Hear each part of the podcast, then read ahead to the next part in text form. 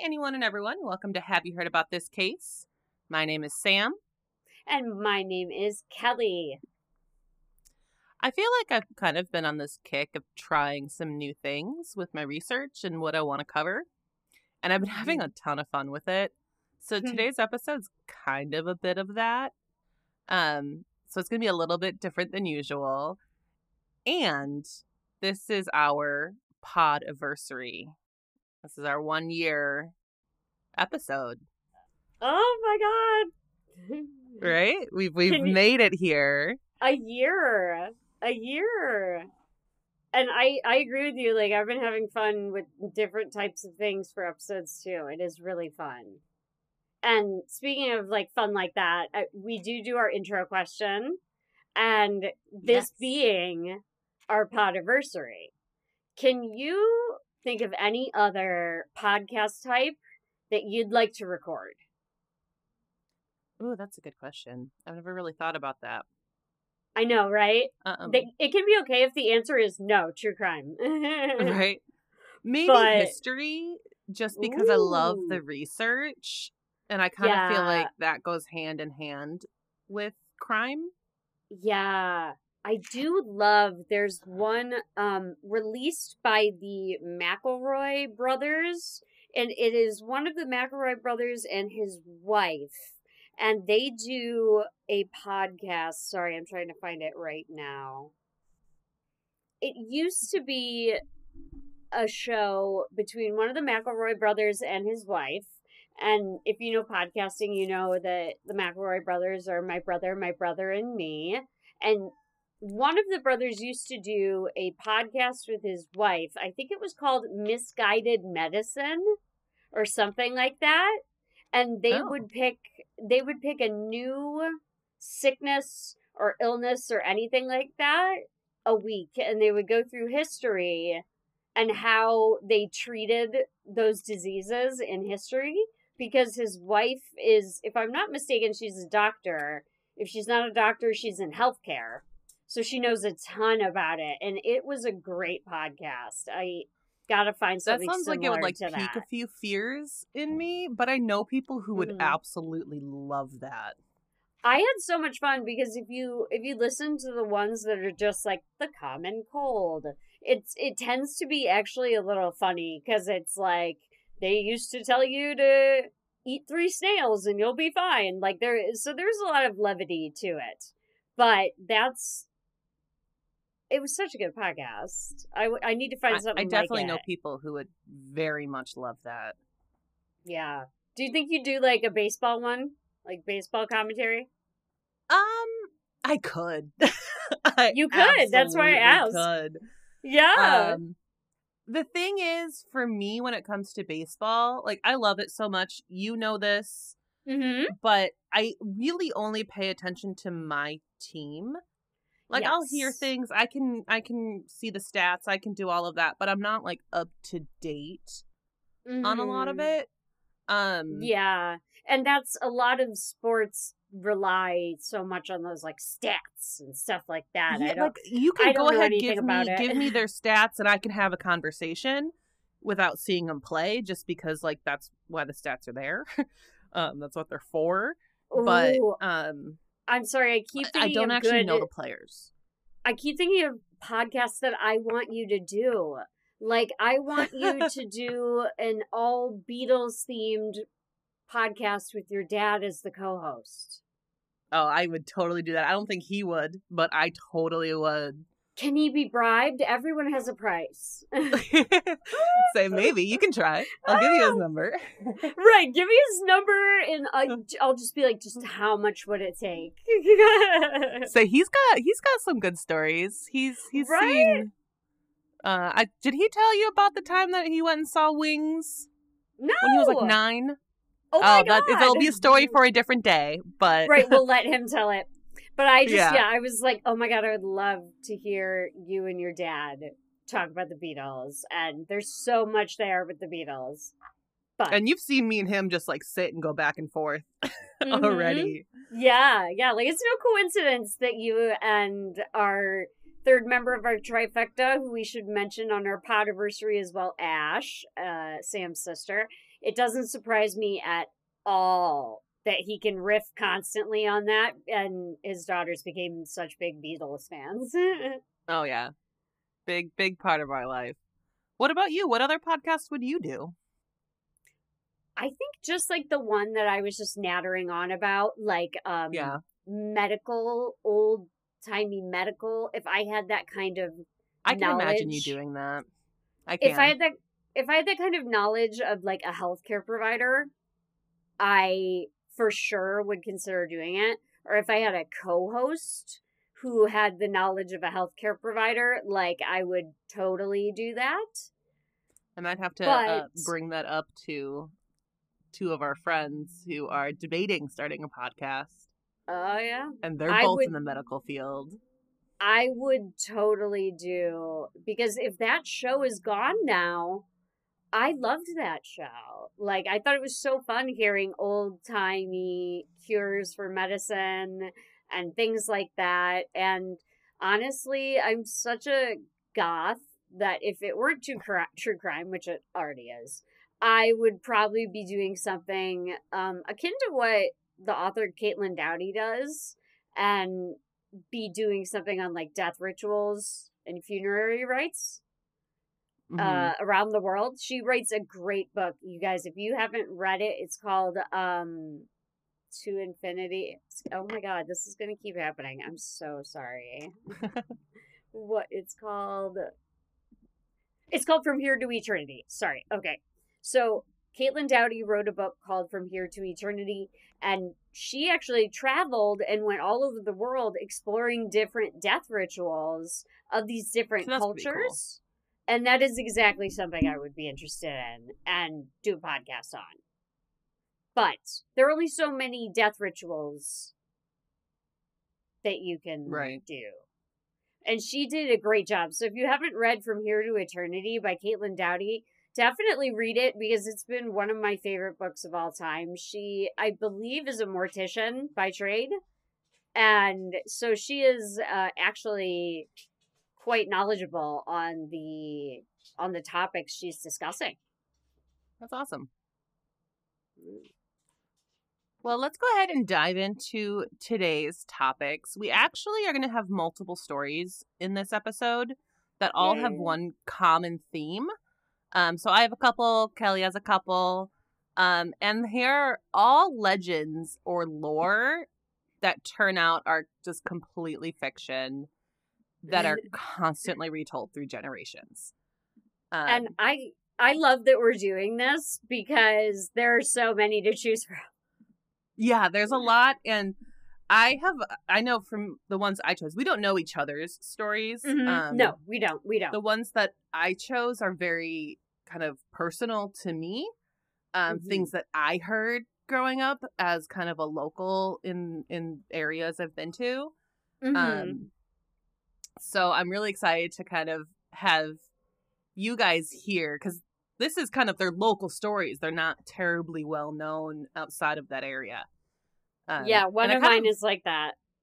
yeah, I got this idea when I, I was talking to my parents over the holidays um, about the Paulding Light, and I Mhm. was telling them when I did the research for our episode when we covered it that I was so disappointed that there wasn't a real train that went through there based on Ah! my research because that's what I was always told as a kid, and I was so uh, like Yeah. really like, and so I just kind of figured like, what else? What are other things? Yeah. What other I things? fully believed that I find out are not true. Um, Absolutely. and so the one I'm going to start with today is actually a story I wanted to cover on the show. And so I started researching Mm-hmm. it and realized the story that I was told as a kid was all wrong. oh my all gosh. wrong. The lies. The slander. When will it end? and like this is like generations of stuff. Um yeah. we're, gonna, we're gonna start with the story of Fannie Hooe in Copper Okay. Harbor, Michigan. Oh, that is okay. hmm That's close to home. Yep, yep. So this is this is a place that I used to go to as a kid all the time. Um, my Mhm. dad used to summer up there. Um, It's a Oh. very, very small town. It's at the tip of the Keweenaw Peninsula in the Upper Peninsula of Michigan, right along Lake Superior. Um, and so Okay. I, I spent so much time up there, and my dad spent even more than me when he was a kid. And it's Mhm. a it's a very, very special place for me and my family. And my dad has this quote that he says to people when he tries to describe it to them that I just love and I, I use it all the time myself. Um, but he always says it's a place you just can't get to from here. Huh. And it because Cool. it's just it's like feels like a whole nother world. Oh. To this day when you go there, you have no cell signal. Um literally if you if you want cell signal, you're driving to the top of the mountain to get it. Just to check your voicemails or something. Oh my gosh. We had a, an area just like this. My grandmother had a cabin in Maine where like her sons, my like great uncles were like one of them's a lawyer and he's out in the yard on the phone with a client and he's like he's like hold on, hold on, hold on and he keeps holding his cell phone up to the top of a tree and a flag post cuz that's all you could get. Yeah, you- you're literally driving to the top of the mountain. Otherwise, you're just not getting it at all in Mhm. town. Most Mhm. places still don't have internet, Wow. and it's just you. f- It feels different. Um, mhm. I actually I did not look this up for the episode, but I was always told, who knows, this might be fake as well. I don't know. but um, I was always told this was the largest natural harbor in the world. Oh. Um, so do Lake Sup- a, a lot of boaters frequent this island? Like they do they dock there or just right? Um, yeah, there is a marina. It's not huge. Um, this town has an average of like forty-five people that live there, so Oh, it's okay, very, okay, so very, maybe not. very small. um, Okay. but there, there is definitely a marina, and it is the port to Isle Royale, or one of the Oh. ports to Isle Royale. Okay, And I'll we'll okay. get more into the history because the history Sure. of this area is actually very important to the story of Fanny Hill. Okay. Um, but I found another quote during my research that I also kind of want to give you guys to get a really good picture of what life is like up there, at least in the winter. Um, Mhm. and this quote says, "For those who have not seen the Keweenaw Peninsula in the winter, do not know the great hush that falls over the region with the first snow. It's as if the world itself holds its breath in awe and anticipation of what is to come. Every sound is muted, every echo swallowed by the silence. And I think that's beautifully poetic. And it it is, is incredibly accurate to the feeling of being up in Wow. Keweenaw in the winter. I I'm not gonna lie to you. That spooks me a little bit. That's that It- it can be. That gives me the scaries. I'm not gonna lie to you. I don't like it quiet. It's it's one of those places Chicago. like yeah, well, yeah, it's mm. like pure silence in comparison to Chicago. But But, I it's can so see how that relaxing. would- Yeah, I can see how that would just be so such a welcome reprieve from where we are right now. Right. Um, and they get like a ton of snow up there. I know in um episode we actually released the day we're recording this, the Amber Creek episode. Um, we Mhm. talked a lot about snowmobiling and stuff. In this Mhm. area is like prime snowmobiling area because they shut down a lot of the roads and turn them into snowmobile trails. And so you don't take your car, you just take your snowmobile. Wow, It's wonderful. This- I love it up this, there. This is like the opposite of like Kelleys Island in Ohio in the summer where you can only get around by golf cart. Like Right. there are no cars. Like you your car is parked and you're riding Mhm. a golf cart. Except it's a snowmobile and the fro- roads are frozen solid. I wow. The history of the harbor goes back to about 7,000 years ago.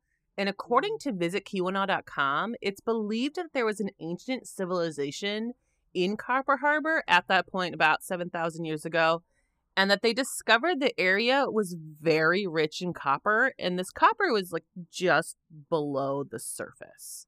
That is So they actually were able to like dig it up and like make jewelry out of it and tools. Right? Isn't it wild? that is wild. Seven thousand years ago, there were people there. Like Mm-hmm. I bet they found like uh, this makes me sound ignorant uh, from the hill people I am, but imagine the artifacts that they unearthed Oh, right. there. That was been crazy.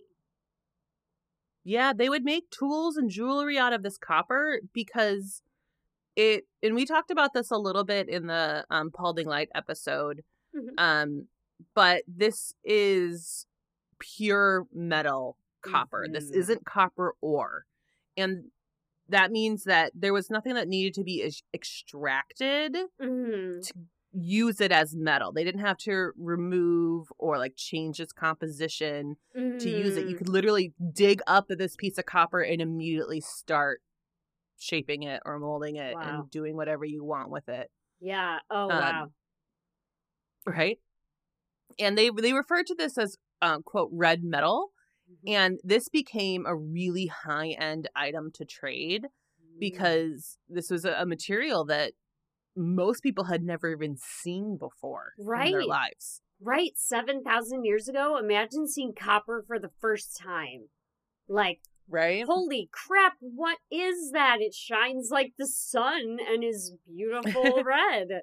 That's that's Yeah. crazy.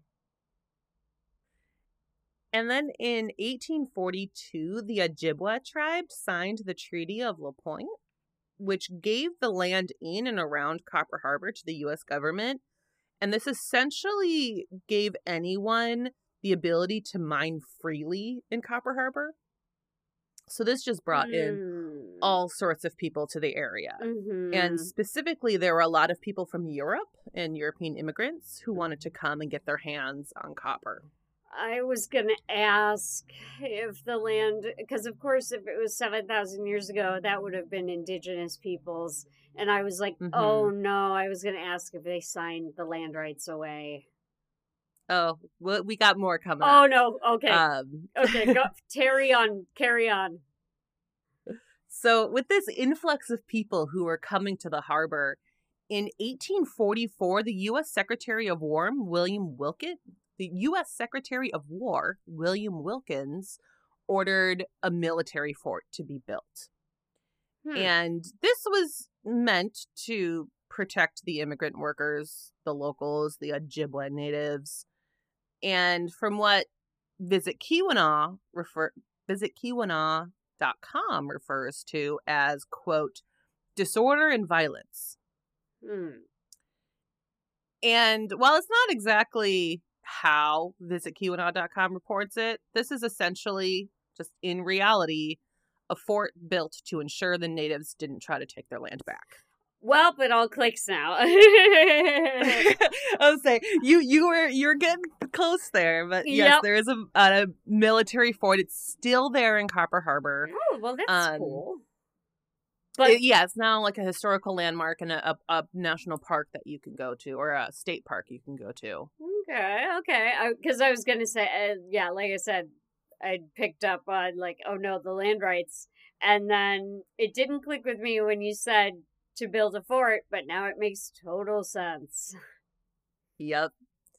Uh, and so after no concerning is incidents of quote disorder and violence, the fort was essentially abandoned two years later because the the natives didn't mind. They signed over their rights and they didn't want their land back. Mm-hmm. Um, and they didn't cause any trouble. They were respectful. Like Mhm. there was everyone stuck to their end of the deal. Yeah, well, that's not often common. That's great. right? Um, but it was eventually occupied again in 1867 to 1870. And it was essentially used as a place to put soldiers who were about to finish their enlistment and they either didn't have enough time to go be restationed somewhere else before their Mhm. enlistment ended, um, or just to go out on the battlefield during the Civil War Wow. but in 1870 it was actually fully abandoned by the US government and then in 1923 it became a Michigan state park. That Um, is so that's just like a- an incredibly brief rundown. that the fort. is- that is so interesting. Because if it were me and I were like a general or a lieutenant or somebody who could talk to somebody during the Civil War, I'd be like, "Yo, let's turn this into where we keep POWs. You can't get further away from the South." Right. Not to be crass, Yeah, it's but literally not to be crass, but literally you can't get further. No. Well, like the way that you say that's kind of entertaining, just in knowing the history of Copper Harbor. Mm-hmm. Highway 41, which runs all the way from the Keweenaw down to Miami, Mhm. it ends in Copper Harbor. Mm-hmm. it is. It turns into a cul-de-sac and it ends. And so just you saying that is like you're right. You can't. You can't get any further. yeah, no, no. The rest is you have to go. You need a visa or your Right. passport. Um, but now that you know a little bit of the Copper Harbor history, let's go ahead and talk about Fannie Hooe. And there's a ton of different versions of this story. The one that I heard as a kid from my dad was that Fannie was a young girl who was at the fort with her family in 1848. And this is during the height of the copper rush. Mhm. She went out to go pick blueberries and she never returned. It was believed that she potentially drowned in the lake, which was at the edge of the fort. Mhm. And this lake is about a half a mile wide and three miles long. which is like this long, narrow Mhm. oval, essentially. Yeah. And the fort basically sits right in the middle of the three mile length of the lake. Wait. Okay, I'm sorry. Not to be ignorant. Is is this on an island or peninsula? No, um, it's it's a peninsula, Okay. and so Oh, okay. we'll we'll have some pictures of it. It'll make a whole lot more sense. I'm I'm sorry, Kelly, I did Okay. not give you a picture no. I with this.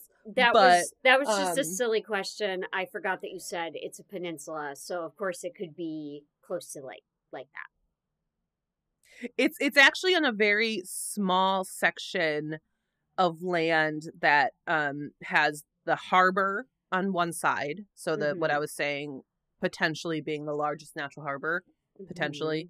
Please don't quote me on that. Mm-hmm. Um, and then this three mile long lake. There's a narrow section of land in between these two, which is where the fort is built. okay. So, we'll have a yeah. good like overhead shot on Instagram for you guys. Yeah, yeah. Um, and I'm actually trying to quickly look through my phone and see if I can text one to you, Kelly. okay. Um, Either oh, way, yep, it- you get a picture of right uh, right above. some people at a wedding, but you'll see the background.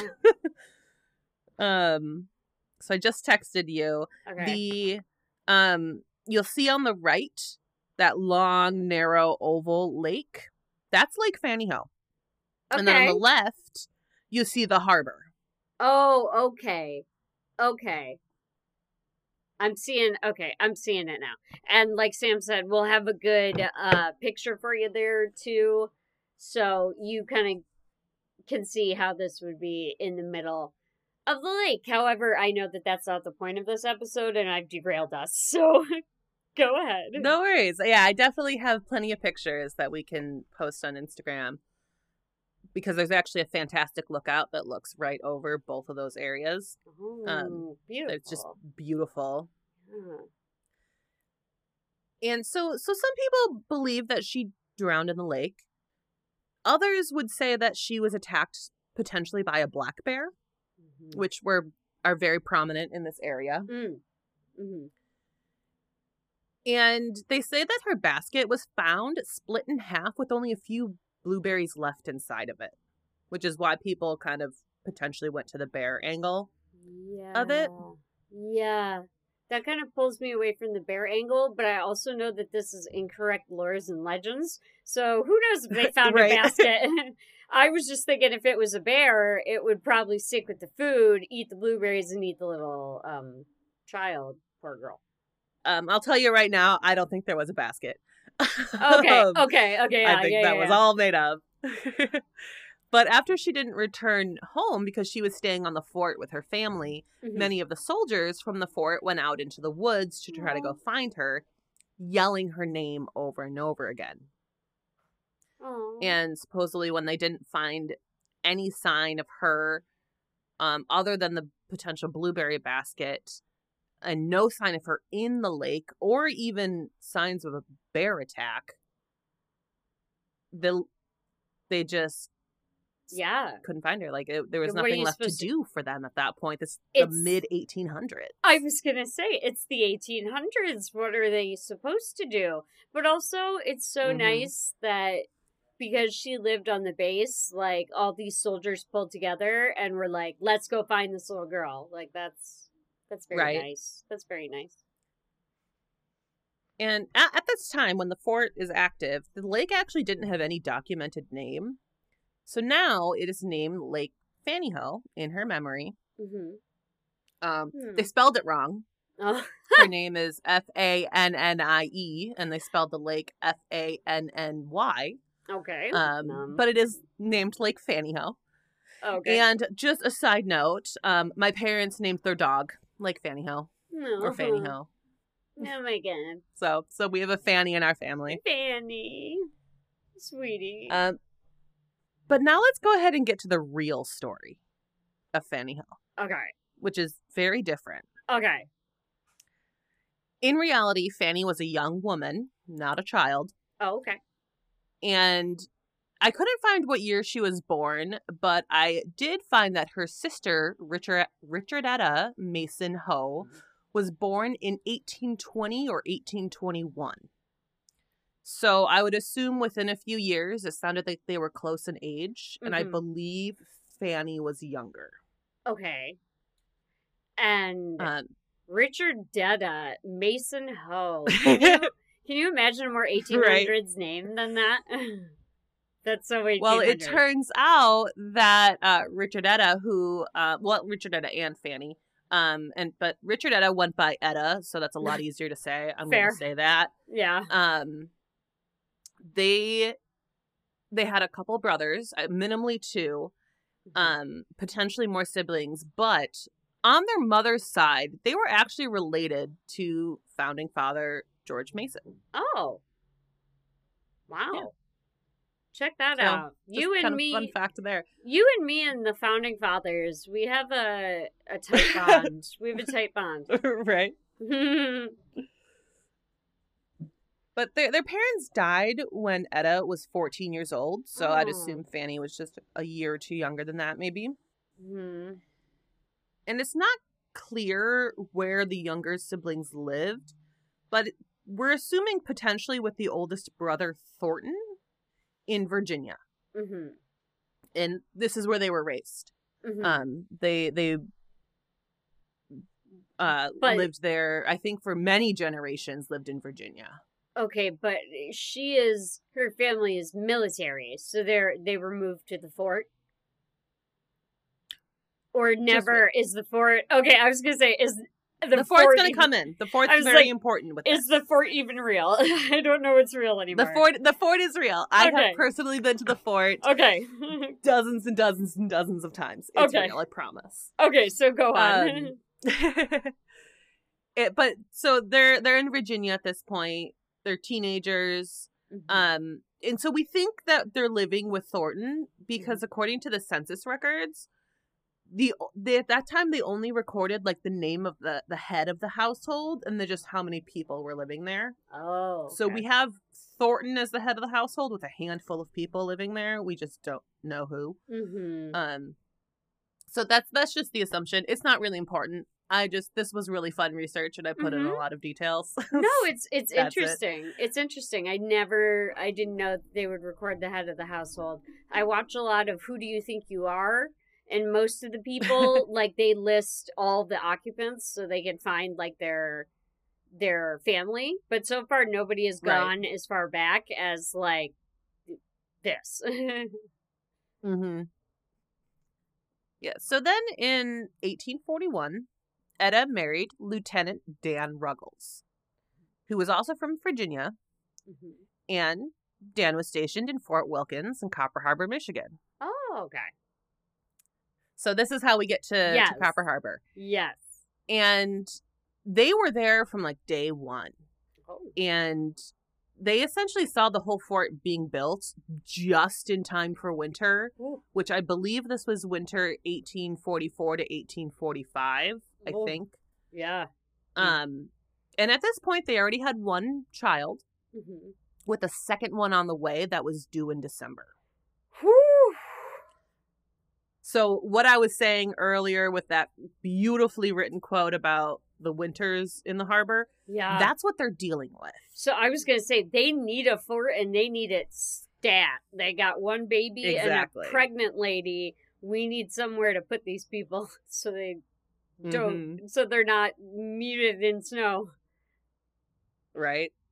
Um, and at this time, it was common and actually just expected to have your own mother travel to wherever you are shortly before you give birth to their grandchild. Mm-hmm. Um, but Etta's mother had passed away when she was only 14 years old, Hmm. so instead, her sister Fanny joined Oh. her in Copper Harbor. Oh, that's wonderful. Because, yeah, it's, you know, to lose your parents so young and to go through, I don't personally ever plan on it, but to go through childbirth and that sort of thing, I imagine you would want your mom there. So it's really nice Right. that her sister was like, I'm on it. Exactly. So she came all the way from Virginia Mm-hmm. to spend time with uh, her sister in Copper Harbor. Mm-hmm. And being from far away from any large city, there's not a whole lot to occupy your time. So, one thing that they would do a lot would be walking along the lakeshore. So, it'd be Fanny, Etta, and Etta's oldest son, Edward. Mm-hmm. And according to an article that Michigan Tech's archives did for their blog, these walks were where Fanny really caught the eye of many of the young soldiers. Oh. They were far from their wives or girlfriends, and Fanny was pretty. Oh. She cute. Right. And they became so infatuated with her that that's actually why they named the lake ah. Fanny Hooe that Fort Wilkins sits on. Oh my god. It wasn't a memory of a lost Oh girl. it was because she was pretty. It's because she's the prettiest. So really, honestly, that's the story of Fanny Hooe. Um, she went back to Virginia. She got married. She had a couple kids. okay, is there? That's it. yeah, there's no blueberry basket. So I do want to add one little side note to Fanny Hooe's story. It's actually it's not Fanny's Hooe's story. I just learned it when I was researching her, and I found it fascinating. So I'm gonna tell you all. Mm-hmm. One of Etta's sons, Mortimer, turns out he actually helped John Wilkes Booth, Lincoln's assassin, escape after murdering Lincoln. What? I'm like, I can't not include this. No, no, you gotta. So Booth would assassinate Lincoln on April 15th in 1865. And a, f- and a few days later, after Booth did this, he would travel with one of his accomplices from D.C. to King George County, Virginia. Uh-huh. This is where he met Mortimer. Uh-huh. And according to the Michigan Tech article, they didn't refer to him by name, but the other man, Wilkes' accomplice, would have been David Herold. Mhm. And they met on the banks of the Rappahannock River. And Booth and Herold recognized that Mortimer and two men that he was traveling with, one of which was his cousin, and the other was another soldier, were Confederate soldiers. Mm. And they told the men that they had just escaped in Union prison and needed help hiding out. And Booth actually had a broken leg at Yeah. this point he, from jumping off the balcony onto the stage after killing Lincoln. Oh my god. And um, they said that that actually happened during the prison escape and that they needed help. And I don't know the specific date this all happened, but they they helped. They helped hide him. And then I like there's a lot of pieces I, knew- don't know here. I, I just like I needed to talk about it. I knew that Wilkes Booth broke his leg when he jumped from the balcony to the stage. Uh-huh. I knew that, but I thought I assumed in my 2000s brain that cops had just like swarmed him as soon as he broke his leg and he was arrested. I had no idea that he Oh, you should. You would be fascinated with the whole story. We maybe we should cover it. maybe Um, there's a murder in it. but-. Right. Well, that's I'm like this brings the true crime to our, our case here, our Mhm. episode here today. Um, but no, Booth was actually murdered on April 14th, hmm which was just like nine days after he murdered Lincoln. Right, he didn't make it far. And the um, yeah, the 16th New York Cavalry actually swarmed the home that he was hiding out in, Uh, and he was murdered. He was he was killed by the cavalry. that Um, so he didn't make it out alive. That sounds about right. Yeah. right. especially if you're if you just murdered I don't know if we've split yet in history. I'm so sorry to my father-in-law who is so knowledgeable of history and war. I don't know if we've seceded yet. Um but I imagine if you're deep in Union territory, there's a really good chance the New York cavalry is going to find you. Right. Yep. Um. So yeah, th- it, this would have been potentially a day or two that Mortimer would have met Booth Wow. before this and helped him hide out. Wow. But yeah, I'm like I don't know much more than that, but I just had to include that information in this episode. like that's that's valuable information like also can you imagine someone you barely know coming to you and saying i just shot the president i need a place to hide out i would be like He didn't say that. oh he didn't He didn't say that though. He said that he had he was kind. Oh, he yes, came up yes. with a lie. He said he yeah escaped a Union prison. So he tried to do Yeah. that like sympathetic thing, like you're Right. Confederate soldiers. I was held in a Union prison. Like right he was trying to trying to couch it do we know if mortimer was a confederate or if he was a unionist yes, he was. he was a confederate, was a Confederate. okay well he hmm booth stumbled on the right house didn't he Right. Yeah, I just I thought that I'd include that in the end, but I know you have a good story coming up. okay yeah i mean it's it is lore and it is legend and mine are much more lore and legend focused not so much i you know i i wish i had added more details but mine are just simply like things that are totally debunkable like they're so debunkable That's it's fascinating. hard though. It's hard to find any more information on it because the whole internet is like it's not true so Right. I know I've revealed on this podcast what a big Judy Garland fan I am. I believe I've done it more than once. And it's more than it's more of an obsession than anything. I've been in love with her since I was a little girl, and it started the same place most fans do with her most famous movie, arguably, The Wizard of Oz. So good. It's so good. However, in 1939, when the movie was filmed, obviously technology wasn't at its best. In fact, another side in another side note of incorrect lore, The Wizard of Oz, it's often billed as the first Technicolor movie ever made, and that is actually not true. The first Oh. color movie in film history was called The World, the Flesh, and the Devil, and it was released in 1937, two years before The Wizard of Oz. Oh, interesting. Because I always heard it was the first Technicolor film. So did I. That the first Technicolor shot was Dorothy stepping into Munchkin Land, right? And, mm-hmm. and yeah, that's actually totally false. Not true. The World, the Flesh, and the Huh. Devil in 1937. I found that out today researching this. I actually didn't, Mm. I barely had to research it because it's embarrassing how much I know about the Wizard of Oz. I was like that with the, what we're gonna conclude Yeah. our episode with today because I know a lot about that one. Yeah. So, either way, the film process is hardly what we experience now. So another legend, besides the Technicolor, swirled around the movie after it came out in the years after its release. The legend is the result of poor quality of original film and some bad lighting.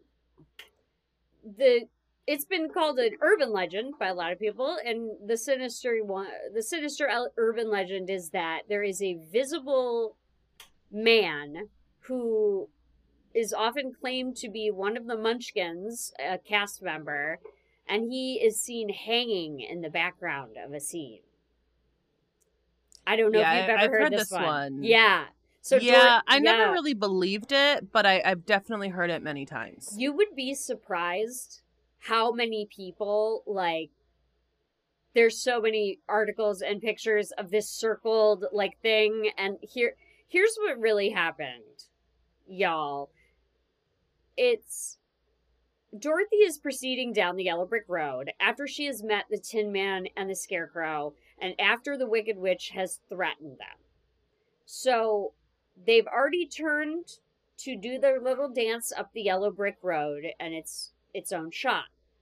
During their entire dance of this long shot, it's said you can see the silhouette of the dead actor hanging. And what actually happened is so much more innocu- innocuous. No actor, no crew member, no anybody committed suicide on the set of The Wizard of Oz. Nobody. The silhouette is simply that of a large exotic bird. Several, yes, a large. Yeah, I didn't know what it was, but I, I've seen the silhouette before.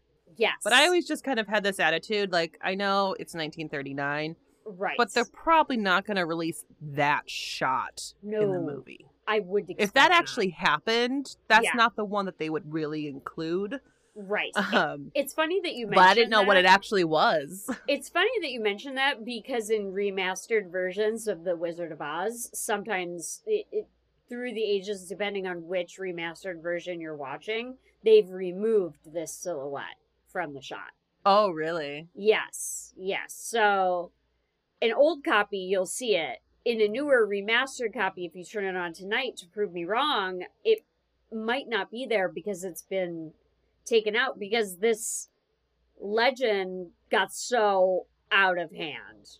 And the Wizard of Oz, first of all, it there was so much other crazy crap happening on the Wizard of Oz. There was so that, much. I highly recommend checking out Morbid's episode on The Wizard of Oz. Girl, I It could is so fascinating. Girl, I could run you through several things. First of all, the original Tin Man was coated in aluminum dust. It lined his Right. lungs and almost killed him. So he was put in the hospital, and they had to have a new actor be the Tin Man. The Margaret, I believe her name is Margaret Hamilton, shame on me for not remembering, who played the Wicked Witch. In her fire exit from Munchkin Land, Yup. she literally was caught on fire.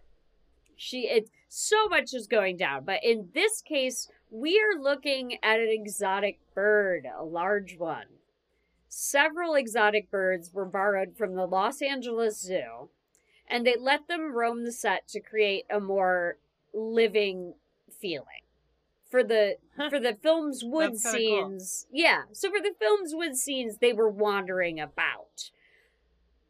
I would hate this as a stage manager and production Oh, yeah, side. sure. I would hate this. There's just birds everywhere. Birds everywhere. Probably shitting everywhere. And really, what you're seeing in this hanging munchkin, it is just a shadow of one of the avian actors in the background. And Hmm. the reason this silhouette happened is the light is obviously hitting the actors and the set of the Yellow Brick Road, and not so much the path ahead, which is creating this shadow. And I mention here again, I personally wouldn't let exotic birds roam all over your set. But hey, it was 1939. And Things were different. things were different. Sometimes birds are roaming your set, I guess. Furthermore, Jerry Maren, who at the time of the article, I, I don't have the date, uh, he was one of the last surviving Munchkin actors. And he revealed the Munchkin actors did not arrive on set until after the Tin Man sequence, which means there were no Munchkins on set during the time that that scene was being filmed. Yeah. So- So, not possible. Yeah, it's not even possible because that's the big thing. the The silhouette is long enough to look like a hanging man, but more likely long enough to look like one of the hanging Munchkins. And Jerry Maren Yeah. is is fully like that's fully impossible. We weren't even filmed yet. And so, like I said, many other crazy and wild things happened on the Wizard of Oz set, which folded right into this myth of the hanging munchkin. But the official Mhm. verdict is that it, in fact, was an exotic bird. I didn't know. I don't remember if I knew what it was or not, but that, that's hilarious. That's It's- a bird. A, a bird that they just let wander around. They were like, we're in the woods. Like, why not have like a giant because like the silhouette we'll we'll attach picture it's about the size of a hanging munchkin so that's about the size of that's a very large bird That's it. That's a pretty big bird. yeah it's a damn large bird i'd love to know what kind of bird it was i don't think that's survived history but that's what you're seeing on on reddit and on like these sort of urban legend things. You are looking at a bird. I'm sorry.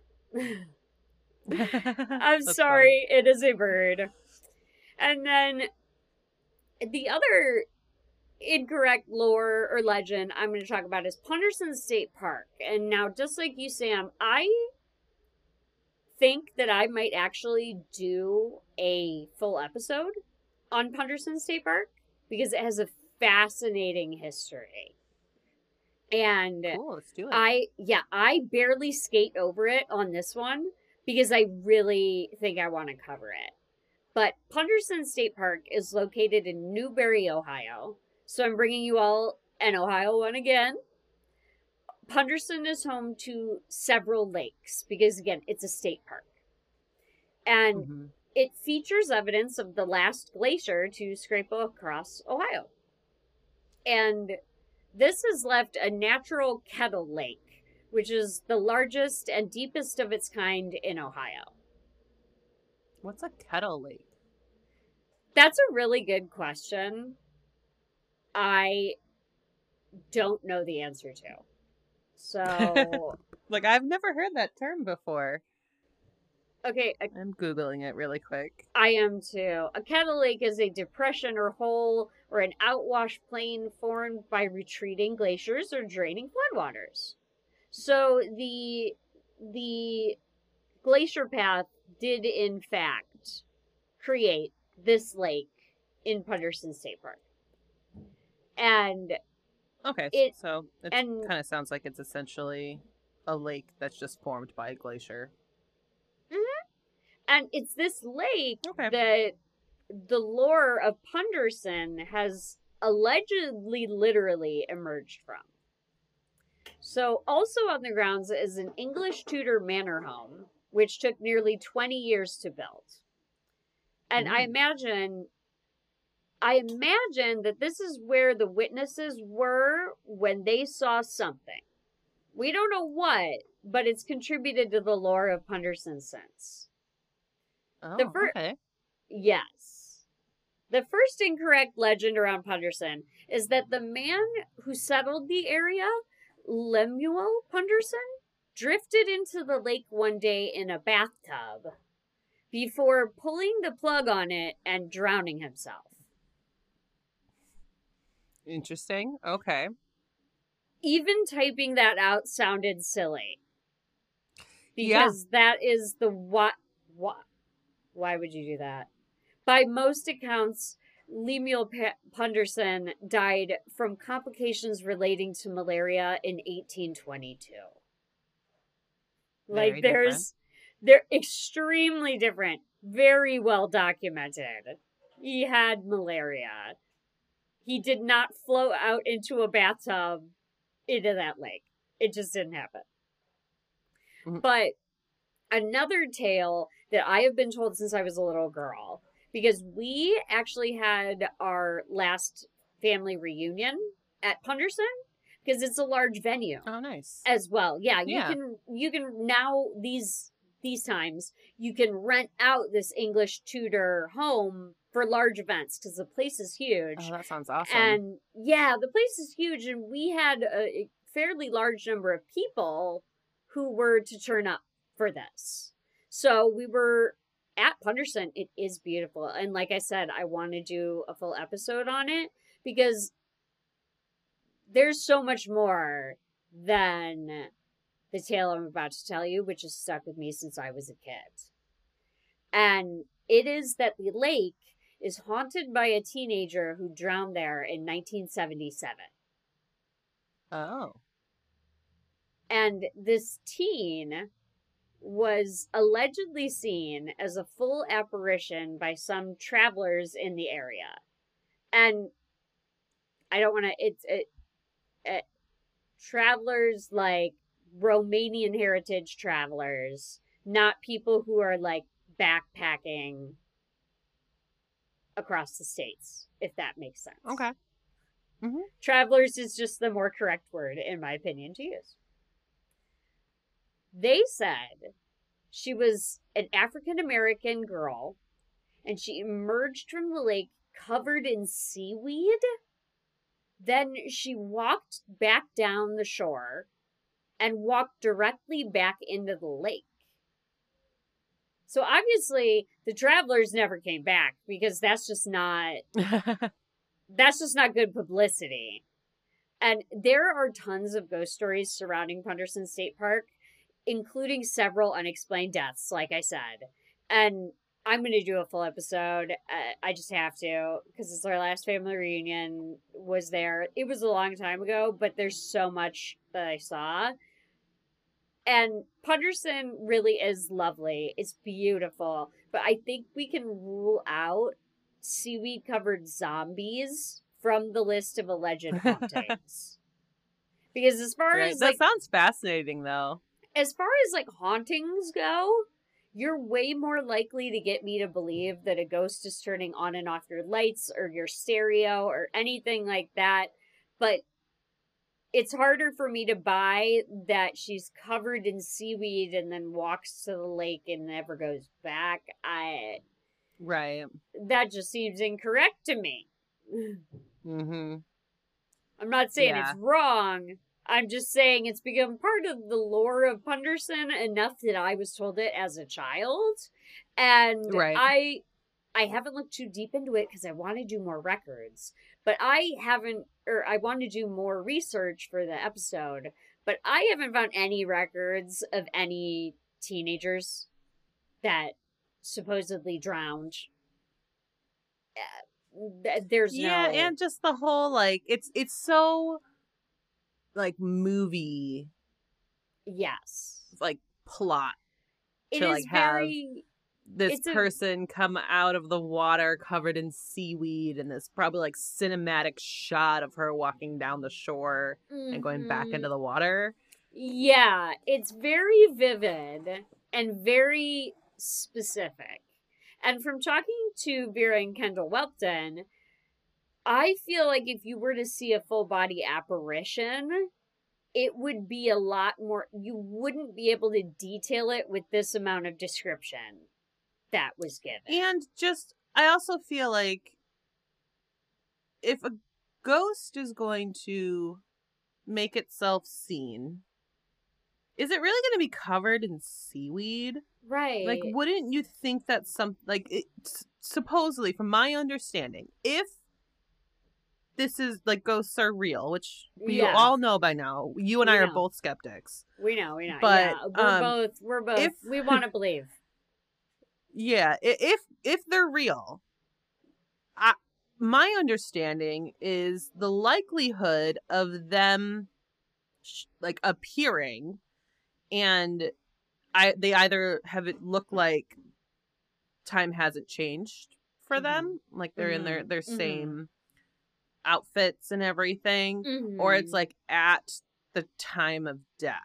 Yes. And yeah. I feel like if you're covered in seaweed, that's after death. Yeah. Vera Kendall, what do you think? right? I would like. I, I, would don't know. I like this hear. is just me. Like again, it I've- seems so cinematic. I've, like it's it- I it's too cinematic for me, and I've never seen a full body apparition. For me, that's what it would take. But I would love to hear from Kendall or Vera or any of y'all listeners if you have seen a full body apparition of a ghost. right. Were did they look like this? Were were you able to describe them, or was it just like a passing mist in your hall shaped like a human? That's what I think when I think of a full body apparition. I don't think of somebody full bodied emerging in seaweed all over Right. and then just fully walking back in the lake. Because the way it's described, it sounds a lot more like they're trying to say they saw a zombie than they are a spiritual Right. apparition. yeah. I am interested to know just more of the the stories though, because I'm excited for that episode. Yeah. I love hearing stuff I like that. just I've just decided on air right now that I'm gonna do it. Because there's so much there. There's so much there. I'm I'm ready for it. Yay. And those are my those are my little uh incorrect lores and legends. This next one that I have is hilarious. Um, Okay. and I, I feel like you're gonna you're gonna get a good chuckle out of this one. Sam has Um, spent a again- lot of time off air telling me not to look not like not to read too much about it or look yet. Yeah, I I'm want your like real reaction to I'm all of excited. this because Okay. oh my god, this is this is very close to where I grew up. Um, Mhm. I had a lot of friends from this area, which I'll I'll get into a little bit more here. yeah. Um, but not surprising to anybody that this story comes from northern Wisconsin, just a few hours away from Copper Harbor, Michigan. Mhm. And this story is about a cryptid called a Ooh. hodag. Okay. I love cryptids. And if any of you have ever been up to Rhinelander, Wisconsin, you've definitely heard of a hodag. But if you've never been to that area, you probably have no clue. And I you've have- probably never heard of it. I have no idea what you're talking about. Yeah, when I took you up to northern Wisconsin, we didn't go to Rhinelander, so you didn't get to Yeah. see any of this. But Yeah. next time we go, we'll have to like detour to Rhinelander. yeah, but I have been to Um, Wisconsin. Do not know of this hodag, so tell me. Oh my god, it's so funny. um, so there are sculptures all over town of hodags, Uh-huh. and the high school mascot is still a hodag. Okay. There is a four-day country music festival in the middle of the woods called Hodag. oh my god. Um, so like this Oh whole town God. is obsessed with the hodag. four day country music festival in the middle of the woods. Oh yeah. My actually one of my well I'll talk to, I'll talk about him a little bit later cuz I had to call him about this episode to kind Uh-huh. of get his memories of uh stories he heard when he was a kid. Mhm. Um but my best friend like basically lived across the street from the the festival grounds uh-huh. and uh you could hear the all the shows from his porch. Oh, And none of us are country music fans. So Oh, we yeah, sit on crap. this porch and blast metal music. I was And- I was gonna say that sounds great, and then I remembered it was a country music festival, and I was like, oh no. I, although I've heard, even as a like a non-country music fan, the festival is supposed to be a ton of fun. It I believe it. I believe it. Like it was supposed to be like major camaraderie between everyone. You camp out. like, Mhm, It's supposed mhm. to be really fun. My sister's gone many times. She's really enjoyed it.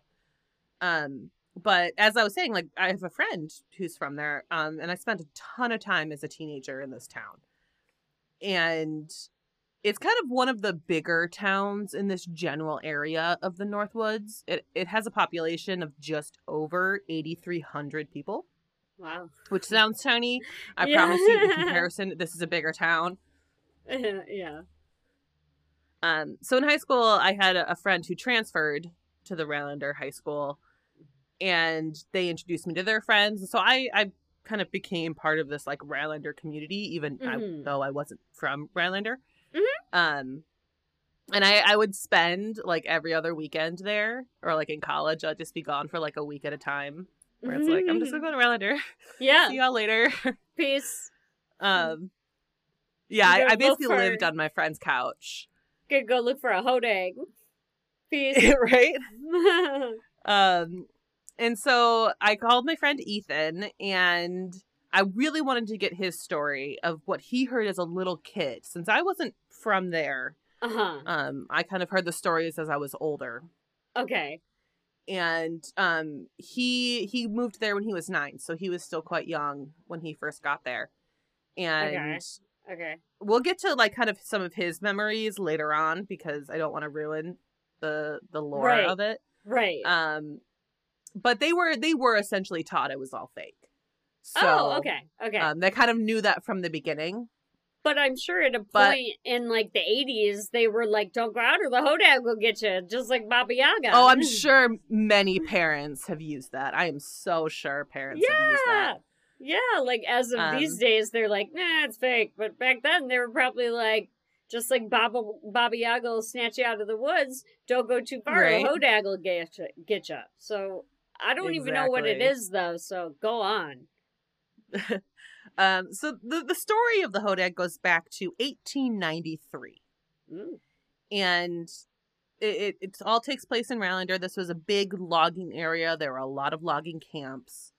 Mhm. And according to an eyewitness statement, Mhm.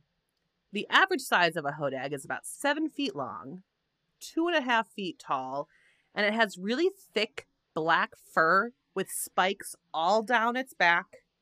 It has short legs with these huge claws. And at like the end of the tail is like a ton of different spikes. Okay. so I'm very trying- scary looking vicious creature. Yes. Trying to imagine it. Seven feet. Okay. I'm so sorry. Seven feet from like snoot to tail. Right? Yep.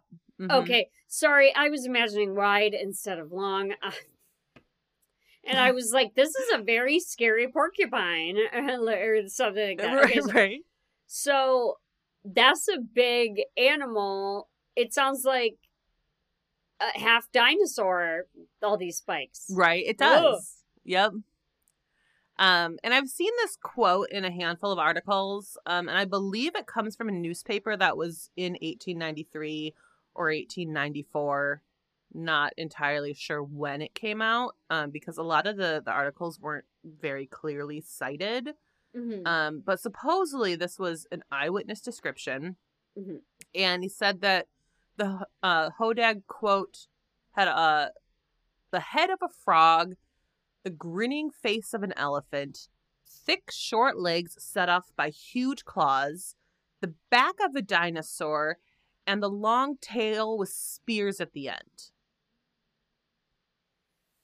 So that's what they're telling the Ah. paper. That's a lot to unpack. right? Like if you can imagine if you were like the reporter talking to this guy, you're like, hold on, hold on, hold on. It had the face of a what? right? It because it has the head of a frog, but the face of an elephant. Okay, all right. Cryptids can be whatever we want them to be. exactly. Um, so I believe this quote came from a man named Eugene Simon Shepard, Mhm. and he was a lumberman in the late 1800s in this area, in northern Wisconsin. Mhm. And he claimed that he came across this beast while in the woods with some friends and their hunting dogs. Mm. And during this encounter, apparently the Hodag had killed all of the hunting dogs Oh. And that the men shot at the Hodag, but these shots did nothing. So apparently they also had, quote, large bore squirt guns. What? I honestly don't know exactly what that means. This but is I'm also like trying another rem- version of the kettle like uh, like what is right? A, what is a I'm not a, large... what sure a large. Let me look it up really. I, sh- I meant to I'm- Google I'm literally it and I doing forgot. it. Don't worry. Don't worry. Yeah, this is another version of my Kettle Lake. Um all I'm getting for the record, I don't even see a Wikipedia article. All I'm getting is stuff about water guns. Like buy, I'm seeing yeah, I'm seeing like buy a water gun. Um but what also I'm reminding myself here yeah, is whatever. this is 1893 and he's talking about Right. squirt guns. But like Uh, this actually did happen. Like yeah, this so- guy in this time period is talking about this and there's documents that prove this. So apparently squirt guns were a thing in the late 1800s. I guess so. And apparently you can get to- for me what what I would think is that by by large bore it means like a wider barrel uh That's what I'm thinking. listeners help us out here what would you consider a large bore squirt gun um because i don't know Mhm. But the thing with these squirt guns is Mhm. it was filled with poisonous water. Mhm. They were prepared for this in the woods. It wasn't until this group actually broke out the dynamite that the hunters were able to kill the hodag. okay. Sorry They, that's they had all of this on them. i'm sorry that sentence is so funny. The group broke out the dynamite. They said okay you know what? Yeah. let's let's break out that dynamite. We got it ready to rock. Let's go. Right? and Squirt guns with poison, dynamite. right. We tried the we tried the dogs. We tried the rifles we tried the poisonous water it's time to break out that dynamite folks we brought it with us what i Yep. wonder is like this is lore and it is legend but i wonder if what they were trying to do with the poisonous water or how it was poisoned like if they thought it would hit it and kill it i don't know i would have gone straight to the dynamite because don't go anywhere near my dog. Right. That's what I'm thinking. I would have gone. I would have reported directly to Dynamite. So after returning home to Rhinelander, Shepard wrote about this encounter in October of 1893 in Rhinelander's New North newspaper. And this article describes ha- the Hodag having the strength of an ox and the ferocity of a bear and the cunning of a fox. Um, so he's just he's Ah. making this I was gonna. Like- s fancy. I was gonna say, Shepard has a lot to say about the Hodag. oh, that Trust me, there's so much more. and he blew it up. So how does he know it has all this stuff? Like you done. You done. Apparently, he got a fantastic look at it. Uh, yeah. Apparently. yeah. Apparently, he gave it an interview before he blew it up. From the articles that I was reading, it does seem like people did believe that this was a hoax from the beginning. okay. And I'm not sure if this was getting to Shepard or not, Mm-hmm. but three years later, Shepard would say that he actually caught a Hodag. okay. Just wait till you hear how they caught him. Oh no. Oh, no. he wrote again that he was with his friends um, and that they had blocked the entrance to his den with rocks and that they had knocked out the beast using a sponge with chloroform. So Because I'm, I'm waiting for your reaction because I know it's, Uh, there's, you're processing this. I am yeah, exactly. That's what's taking me a second here, folks. I'm trying to unpack mentally. So again he's with these friends. And again he's he's Mhm. speaking to the newspaper and none of these friends are backing him up. So that kind of says something in itself. that these friends are He's writing these articles himself. Yeah, these- like he's not even being interviewed. He's Oh just God, like, he's- "This is here. You all have to know He's dead ass writing them. His friends are like, "Don't put my Yup. name in it, dude. Don't do not." And then right. And then they they got a sponge on its mouth with chloroform. when yeah, I'm just wondering how they did that. I'm wondering how, if it had the ferocity of a bear and the cunning of a fox, how you got a sponge of chloroform onto it. yeah, That's, I don't know. That's curious, curiouser answer. and curiouser, or as we say, interesting. Very Right. interesting. Um, so Shepard apparently kept this hodag in his barn, Oh, and people came from all over to see this beast. Ugh. Like legitimately, Ugh. people wanted to see this. Well, I mean, And ev- Shepard, everything he's putting out, uh, you know, it's 1800s. You're like, let's go see some crazy shit. Right. let's go to this guy's house. He he would basically like have a line of people outside of his barn, like wanting to get in and see it. Oh. And what he would do is he would go into his barn telling people like I need to go check that it's safe before letting anyone in. So he would go in and the people outside would hear like all this sorts of like commotion and growling and snarling and banging and just all of this stuff and he'd Ugh. come out a minute or two later and his clothes would be all ripped and he would tell people that like they can't see the hodag because it's not safe it's too angry like come back another time Every paragraph Yeah. of this. oh Ev- it, it, it every continues. this is why i'm like you can't read anything every paragraph don't. I every paragraph I have questions, comments, concerns. I just if you had a line of people, did you tell all of them like you gotta come back? I guess probably. You can't just t- do this every party of people that arrived. Um oh well he got a better tactic coming up here Oh, okay, he changes it Um, up because yeah, this is uh not the Oh, yeah. best the best plan. yeah And no it's it's not good like I said, uh keeping this hodag in your barn is nasty. Was he married? right If he was oh, i married, have no clue probably not pro- I exactly. I was gonna say if he was married, his wife would have been like, "What the hell are you doing in that barn? All I hear is growling and snarling and banging, and I got a line on my property. Just what the fi- Just what the hell do you think you are doing? and now i need to like Mr. sew up all your clothes like Yeah, they're yeah, all ripped now yeah. I gotta, I gotta darn, I gotta darn all your shit, Mister Shepard. What are you doing out there?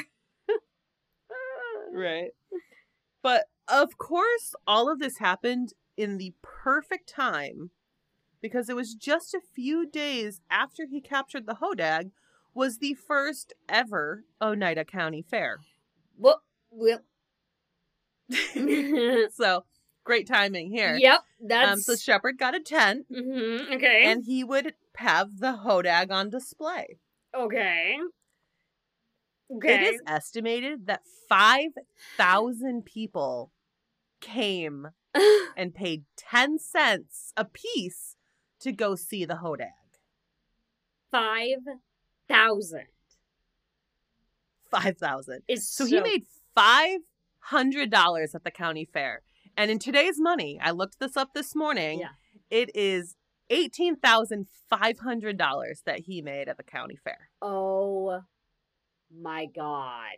I just got really close to the mic. I hope you can hear that. Oh my god! Eighteen thousand five hundred He dollars. made so much money. and also like five thousand people. Like we've worked Coming both- up to northern Wisconsin. Sam and Sam and Yeah. I at our old job, we work we would work events that had thousand plus people certain days, and just a thousand people that you're keeping track of is nuts. Oh, yeah. And you have five thousand people filing through, and you got to make sure you get their ten cents, or uh, you're out some of your eighteen thousand five hundred dollars. Oh my god! It's crazy. And so like people were coming from all over to see this this cryptid, this mythical beast, the Mhm. Hodag. And he warned everyone the Hodag is such a dangerous beast. And he you couldn't stay in the tent for too long. And that this is for your own safety. Oh, okay. So I believe I didn't see this clearly stated, but this is something I heard as a kid Mhm. that this tent was very dark Mhm. and you'd walk in on one end and the other end you'd see this large black creature with its big teeth and its spikes running down its back and it, it would fit that. It was about seven feet long just as the first description a little over two feet tall Mhm. and it would it would move a little bit. It, it had a terrible smell to it. There was a growl as you were trying to walk through that tent quickly um but you got like a, a tiny snippet of an image Okay, because honestly, because you had to be so fast honestly, the first thing I thought of, and the reason I brought up his wife, is that cryptids, from what I've read, have a commonality in that they reek. So if you're his wife, you're like, what? if this hodag is supposed is supposedly alive and in my barn, why does my barn smell like garbage fire? like, right do you know how quickly they had to walk through the tent? Was it just like a like No, single file not line, no specifically like, but but quick? uh, yeah i think it's like a one at a time Like, Mhm. enter in this door 10 feet later exit out this door Right. like something like that standard like county fair, very quick yeah, standard county fair. Like, Mhm. go in, see the ostrich, and keep on moving. Right yeah so like i never saw that like description in the articles that's Mhm. just part of the story that i always heard as a yeah, child yeah, yeah, yeah. um so after word got around about this creature the smithsonian wanted to investigate Mm-hmm. and yep. they they sent a reporter out to see the hodag and to verify Shepard's story. And it was at this point that Shepard had to admit that he made it all up. And Shepard, with his his few friends, um, along with his sons, so maybe I guess he is married. He has kids. okay. Um, yeah. This poor woman. it was all part of an elaborate hoax, Oh my like God. years in the making. Oh my god. So after claiming that he captured the Hodag, Shepard and one of his friends actually built a wooden frame and wrapped it in animal hide. And so that's like that's where it got its smell from. It had that like Uh-huh. animal shape texture to it. the right shape of Mhm. what he said it was. Yep. And that's how they fooled people at the Oneida County Fair. And his sons actually worked as puppeteers. Oh. for this this oh. frame that they built and they would use additional scents and like noises to try to convince people Oh, sure. that it was this real monster Uh-huh. um and that people would continue to pay Right. and right below here kelly in my script i have a link why don't you go ahead and click that because that's a picture of his monster I'm afraid because I started laughing and I already snorted once when you said they sent the Smithsonian out. because I just imagined that reporter from the Smithsonian going out to meet this man to talk about a hodag. Okay. Here I go. I'm a, I'm I'm a click it. Oh my god. this is it's so ridiculous this is uh, i mean okay so listeners i know you can't see this we will post it this looks like if y'all own the book bad taxidermy it looks like Right? that it, it, it while they even gave it little back claws little dew claws it his Oh yeah, they give it everything. He he this was literally years in the making. It was 3 years in between his first statement that he killed the Hodag to him supposedly capturing it. Okay, so I and a couple things about this. I do not see that it has the face of an elephant. There's no elephant there. Right. I don't know what kind of animal's face that is. And Maybe also he spoke before he was built. Yeah. and he realized he couldn't do that. yeah, and it also has an incredible amount of what appear to be human teeth. Oh yeah. hmm They're like Mm. square, kind of rounded at the edges. Eh, white, Um, li- white, white, perfectly Mhm. straight, like teeth. Lots of teeth, like more than Yeah. it needs. Oh my god. Ah! so like uh, now the truth comes out that everything is fake, right, because the Smithsonian But reporter it- is like, "What the fuck is this?" right? But the thing is, it managed to do an amazing service for the area. oh, I Previously, this was a logging area, but the logging industry was struggling at this time. Mhm. And the year that Shepard showed the Hodag, quote unquote, showed the Mhm. Hodag Yeah. at the county fair, this was the first ever Oneida County Fair, and the goal of the fair was to bring in more people and tourism. Well, he managed to bring in 5,000 people I was to just the county fair. I was just gonna say mission ach- accepted and achieved.